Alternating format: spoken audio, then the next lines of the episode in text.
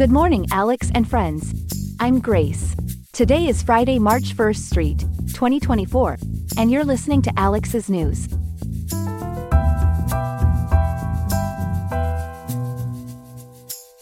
Temperatures in Riverside are looking mild for the start of March, with highs expected to peak at 60.7 degrees while the evening may have us reaching for an extra layer, with lows dropping to 52.7 degrees. Moving on, today's lineup of stories will delve into the urgent maneuvers in Congress, where a short term spending extension has just been approved in an effort to dodge a looming government shutdown. We'll look at what this means for federal operations and services that were at risk of rolling to a halt. In weather news, residents in the Sierra Nevada are bracing for an extraordinary blizzard that's forecasted to dump up to 10 feet of snow. This massive storm has prompted officials to declare a state of emergency. We'll explore the implications for those in the affected areas and how they are preparing for the arduous conditions. In the tech and entertainment sphere, Sony Interactive Entertainment is making headlines with its announcement of impending layoffs as part of an extensive industry restructuring. We will delve into how these changes reflect wider trends in the gaming industry and what it could mean for the future of entertainment. Stay tuned to Alex's News for in depth coverage on these stories and more.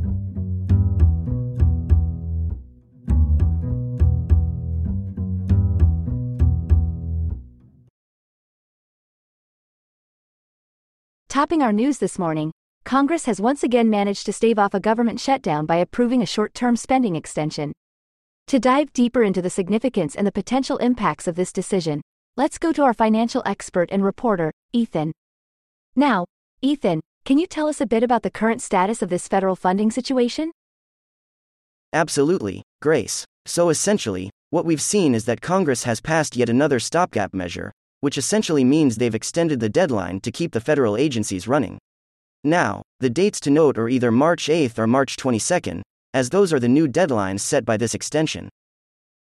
And this isn't the first time we've seen a short term fix like this, right, Ethan? What does this series of extensions tell us about the state of budget negotiations on Capitol Hill?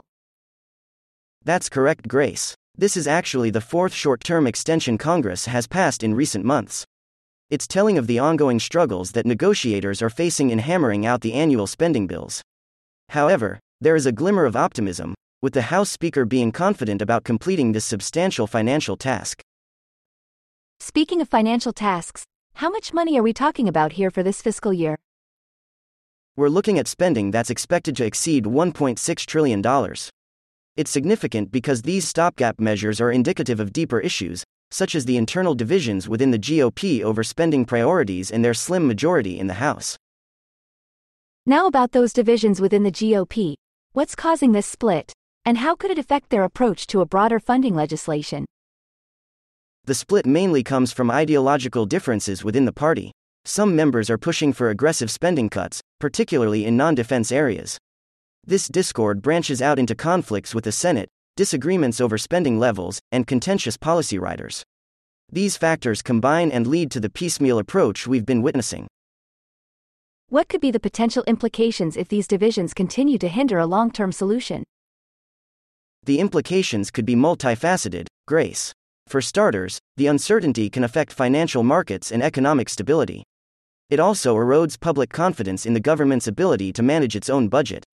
And importantly, it could lead to more significant challenges when trying to negotiate bipartisan agreements.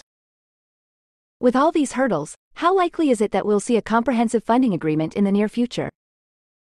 It's difficult to say, Grace. While there is confidence expressed by some in Congress, the sheer number of challenges, from the GOP's internal strife to finding common ground with Democrats, suggests that reaching a long term consensus won't be easy. In the end, it's a race against the clock to prevent a shutdown and agree on a sustainable budget.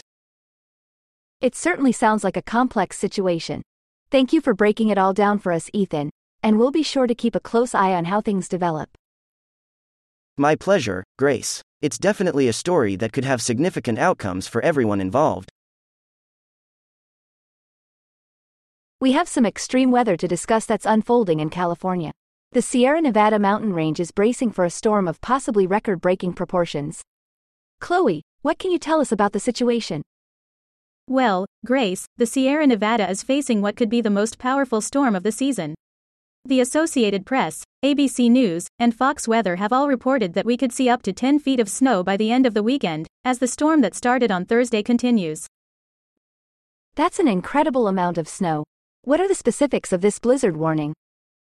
The blizzard warning spans about a 300 mile stretch, affecting areas north of Lake Tahoe to south of Yosemite National Park.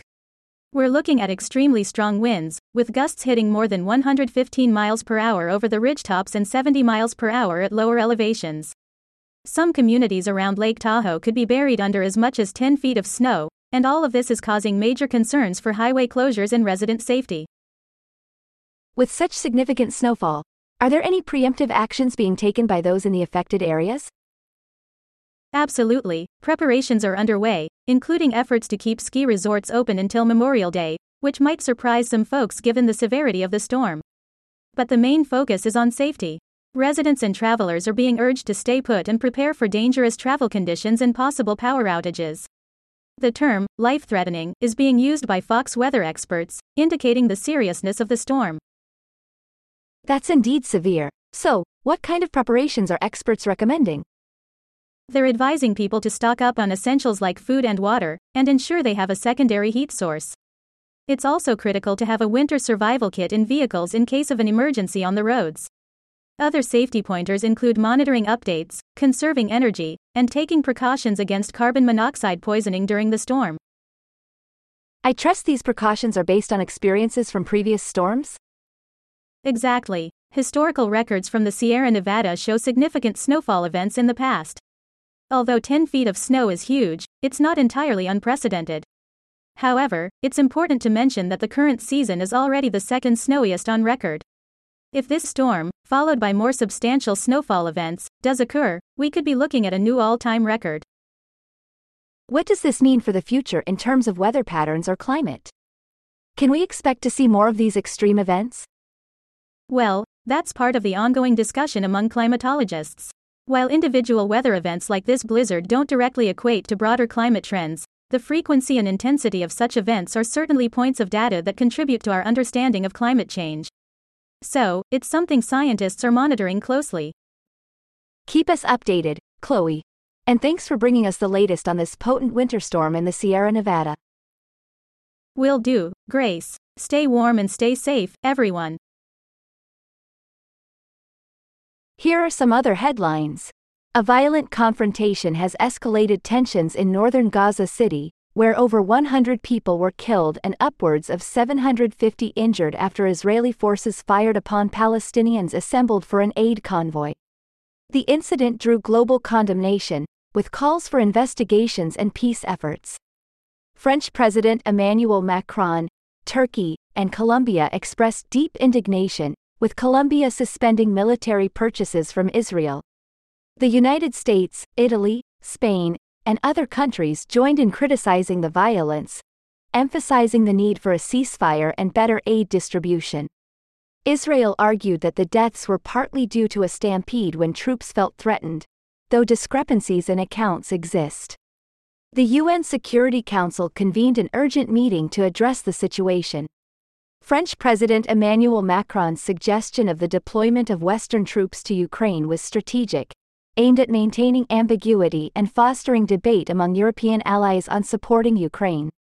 Macron's proposal was to pressure Moscow, encourage various support options for Ukraine, including non combative roles and local weapon manufacturing, while demonstrating Europe's determination for Ukraine's victory. However, his statements received mixed reactions within the alliance.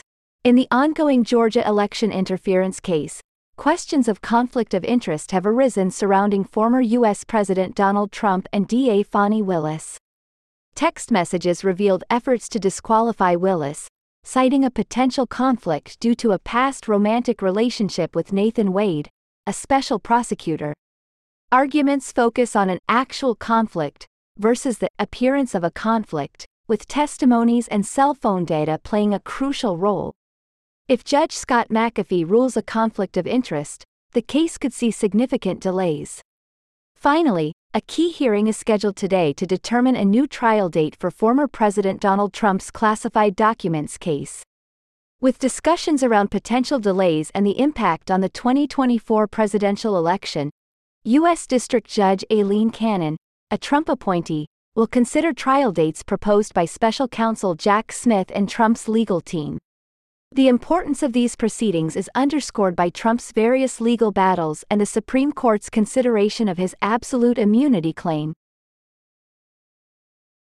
Moving on to our third story of the morning, a significant development in the gaming industry has caught our eyes. Sony Interactive Entertainment has announced a major shakeup within its PlayStation division. We have our specialist correspondent, Ethan, here to break down what's happening. Ethan, what can you tell us about the extent of these layoffs? Thanks, Grace. Sony is bracing for a tough period ahead. They are laying off around 900 employees, which accounts for about 8% of their global workforce. We're seeing the impact spread across their PlayStation studios worldwide. That includes the Americas, Japan, Europe, and other regions. Major creative hubs like Insomniac Games, Naughty Dog, and Guerrilla Games are all feeling the heat. And notably, Sony is closing its London studio, which has been a pillar in the UK gaming scene. It's definitely a significant cut. Now, Ethan, Sony's CEO Jim Ryan has cited a need to sustain growth and development. Can you delve a bit deeper into why Sony is taking such drastic measures? Certainly, Sony has experienced a stumble with their PS5 sales, falling short of targets. This has spurred the company to critically assess their operational strategies. Ryan emphasizes that this restructuring is all about preparing Sony for future challenges. The goal is to be future ready. It's about meeting the expectations of both gamers and developers by becoming more streamlined and efficient. So, what implications might these layoffs have in the gaming world? There are several speculative layers here. First, we might see Sony prioritizing their projects differently, focusing on efficiency over expansion. This could change the landscape of which games get developed. Furthermore, this isn't an isolated incident. We're seeing this pattern with other industry players like Microsoft and Riot Games who are also cutting back. It's a sign that the sector is pushing towards strategic alignment with its financial goals. With the closure of the London studio and reductions in others, could this impact the games themselves? Absolutely. There's justified concern about how these cuts will affect game development timelines and the quality of future releases. It's a complex situation. On the one hand, a leaner operation could lead to more focused projects. But on the other, the loss of talent and potential dips in morale could stifle innovation and delay production. That's troubling. And the financial details of these moves by Sony, are they clear yet? The financials remain a bit murky. Sony's aiming to leverage these layoffs for increased operational efficiency, hoping to ensure long term stability. But it's a calculated gamble, with the immediate cost savings expected to cushion the company as it adjusts to remain competitive and fulfill dynamic market demands. And Sony believes this is a necessary step for the long term? They do. Many industry experts are framing it as a painful but required move for Sony to maintain agility and focus on creating compelling gaming experiences. The key moving forward will be observing how these changes influence not just Sony, but the broader gaming ecosystem, including how talent shifts, development evolves, and consumer engagement manifests. Well, that's certainly a development we'll all be keeping a close eye on in the gaming community. Ethan, thank you for that thorough analysis. My pleasure, Grace. Happy to provide the insight. That's all we have for now. Today's episode was made by Alexander King with GPT 4 Turbo, GPT 3.5 Turbo, the Perplexity API, and the Google Cloud Text to Speech API. I hope you have a great day. I'll see you tomorrow, Alex.